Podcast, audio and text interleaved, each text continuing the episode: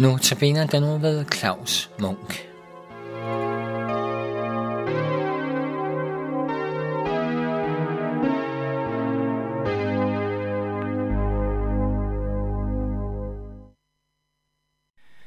I denne uges Notabene-andagter ønsker jeg at komme ind på nogle af de steder i Bibelen, som har været mig til særlig hjælp i en svær tid.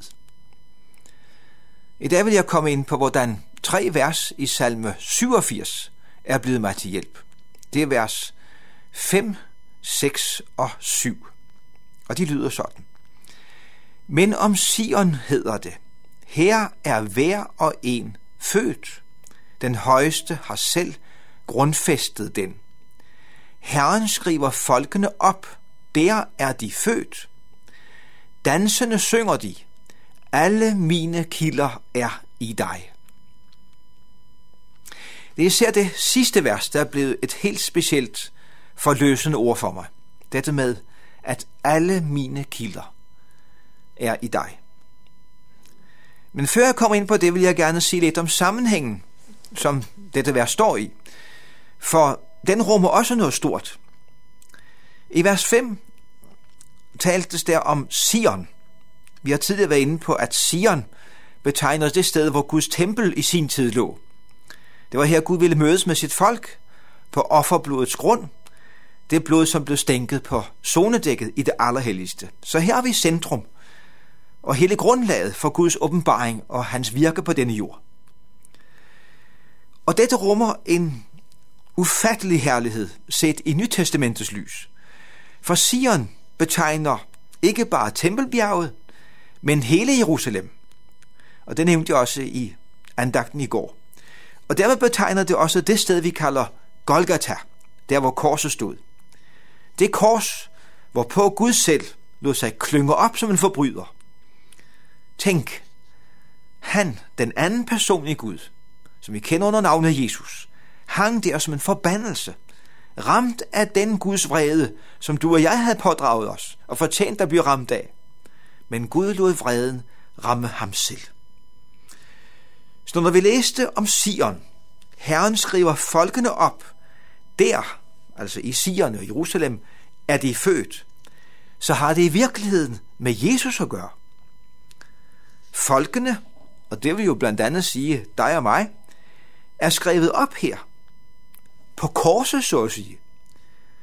Eller sagt mere direkte, i Jesu frelsesværk. Der er vi skrevet op i Guds øjne, i Guds plan. Og der fødes vi, siger ordet, på ny. Dette er sandt om dig og mig, når vi tager vores tilflugt til Jesus som vores frelser. Så har vi indfødsret på Sion. Og vi kan også sige, at vi har borgerrettigheder i Guds rige. Det er det, Paulus skriver sådan meget direkte om i sit brev til de kristne i Efesus, kapitel 2, hvor han formulerer det sådan her: så er I da ikke længere fremmede og udlændinge, og det er folk af hedningerod, kan vi sige, de var ikke jøder. I er ikke fremmede og udlændinge i forhold til Sion, Jerusalem og Guds rige. Nej, I er de helliges medborgere og hører til Guds husstand. Borgere i Jerusalem, den nye Jerusalem, det er noget stort og rigt at blive stille for. Og så kommer vi til det, der altså har været særligt forløsende for mig. Vers 7. Dansende synger de. Alle mine kilder er i dig. Jeg er blevet klar over, at der findes ikke så meget som en eneste dråbe livets vand i mig. Ikke en eneste dråbe Guds liv. Og det er jo ikke så godt med tanke på evigheden og Guds dom. Og så alligevel, så behøver jeg ikke at fortvivle. Nej, for jeg kan for Jesus skyld få lov til at være med i den flok, som jeg lige læste om. Dansende synger de. Alle mine kilder er i dig.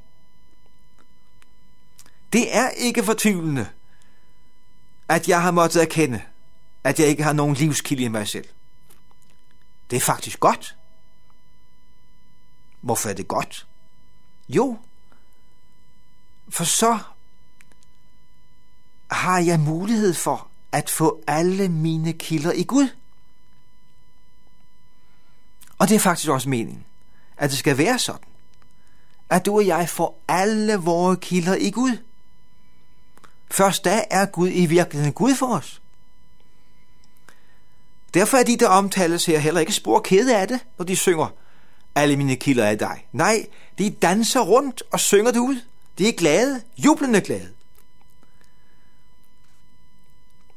Dette med at have sine kilder i Gud selv, det passer så fint med, hvad Jesus også selv har sagt ved en lejlighed netop på tempelpladsen i Jerusalem. Der råbte han det ud.